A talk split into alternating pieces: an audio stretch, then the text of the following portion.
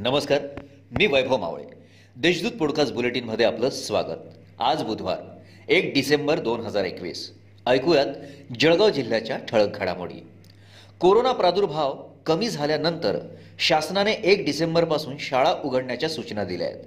गेल्या पावणे दोन वर्षांनंतर ग्रामीण भागातील पहिली ते चौथी आणि शहरी भागातील पहिली ते सातवीचे वर्ग सुरू करण्यास मान्यता देण्यात आली आहे.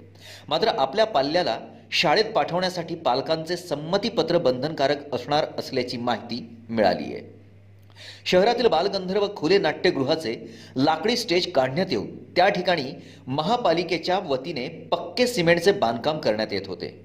मात्र या कामास विरोध करत रंगकर्मी कलावंतांनी मंगळवारी काम बंद पाडले. यावेळी आमदार सुरेश भोळे यांनीही घटनास्थळ गाठत माहिती जाणून घेतली. राजीव गांधी नगर परिसरात भंगार गोळा करत असताना मुलांना एका उकिरड्यावर अंदाजे चार ते सहा महिन्यांचे स्त्री जातीचे बाळ आढळून आले.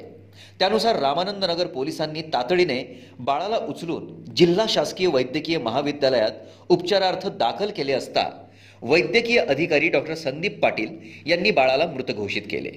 याबाबत अज्ञात मातेवर गुन्हा दाखल करण्यात आला आहे जळगावसह विविध तालुक्यांमधील एकूण बारा शिक्षकांचे नियमित वेतन श्रेणी मान्यता सुधारित मान्यता शालार्थ मान्यता प्रस्ताव प्रलंबित असून ही प्रकरणे मार्गी लावावी.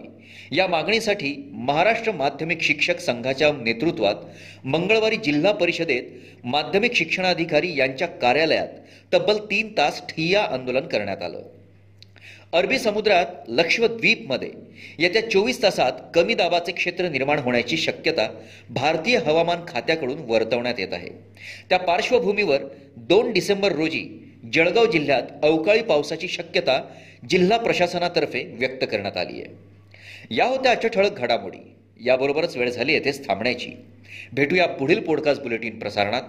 तोपर्यंत संक्षिप्त बातम्या आणि ताज्या घडामोडींसाठी देशदूत डॉट कॉम या संकेतस्थळाला भेट द्या. धन्यवाद.